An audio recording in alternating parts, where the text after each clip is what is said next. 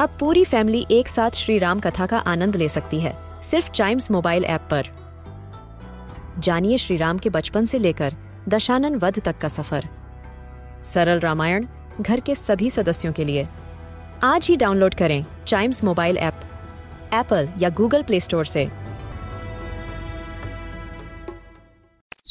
हम बच्चों के बहुत सारे सवाल। क्या है उनके जवाब? कभी सोचा है? क्या आपके साथ कभी ऐसा हुआ है कि आपने कभी किसी कार को छुआ हो? या अपने दरवाजे के डोर नॉब को छुआ है? या अपने दोस्त से हाथ ही मिलाया है और आपको एकदम से बिजली का झटका लगा हो? ऐसा अक्सर लोगों के साथ होता है कि कभी किसी सरफेस को टच करने से उन्हें बिजली का झटका लगने का एहसास होता है। लेकिन क्या आपने कभी सोचा है कि ऐसा क्यों होता है? तो दोस्तों, कभी सोचा है कि आज के इस एपिसोड में हम इसी राज के ऊपर से पर्दा उठाएँगे। तो जी, इस सरफेस को टच करने पर अचानक लगने वाले झटके का राज है साइंस के पास।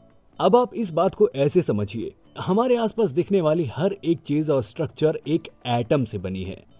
और एटम को अगर ब्रेक करते हैं तो हमें मिलते हैं प्रोटॉन न्यूट्रॉन और इलेक्ट्रॉन प्रोटॉन जो होते हैं, वो पॉजिटिवली चार्ज होते हैं और इलेक्ट्रॉन जो होते हैं, वो होते हैं नेगेटिवली चार्ज और वहीं पर न्यूट्रॉन न्यूट्रल। ज़्यादातर एटम जो होता है, वो अपनी न्यूट्रल स्टेट में रहता है, क्योंकि उसमें इलेक्ट्रॉन और प्रोटॉन की संख्या बराबर होती है।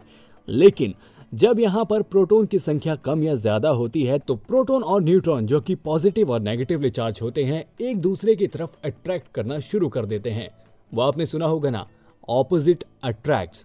बस इन्हीं के इस अट्रैक्शन के चलते और आपस में जुड़ने की वजह से एक करंट पैदा होता है, जो आपको झटका देता है। जिसको नाम दिया गया है स्टैटिक करंट लेकिन असल सवाल तो यही है ना कि आपको करंट क्यों लगता है? तो दोस्तों, ये ऐसा इसलिए होता है क्योंकि आपकी बॉडी में इलेक्ट्रॉन की संख्या बहुत ज़्यादा बढ़ जाती है और आप जब किसी दूसरे सरफेस को टच करते हैं तो वहाँ पर प्रोटोन की संख्या कम होती है। तो जैसा मैंने समझाया ऑपोजिट्स अट्रैक्ट्स तो बस पॉजिटिव और नेगेटिव चार्ज एक दूसरे से जुड़ने की कोशिश करते हैं और बस इसी रिएक्शन के चलते आपको एक हल्का सा झटका महसूस होता है।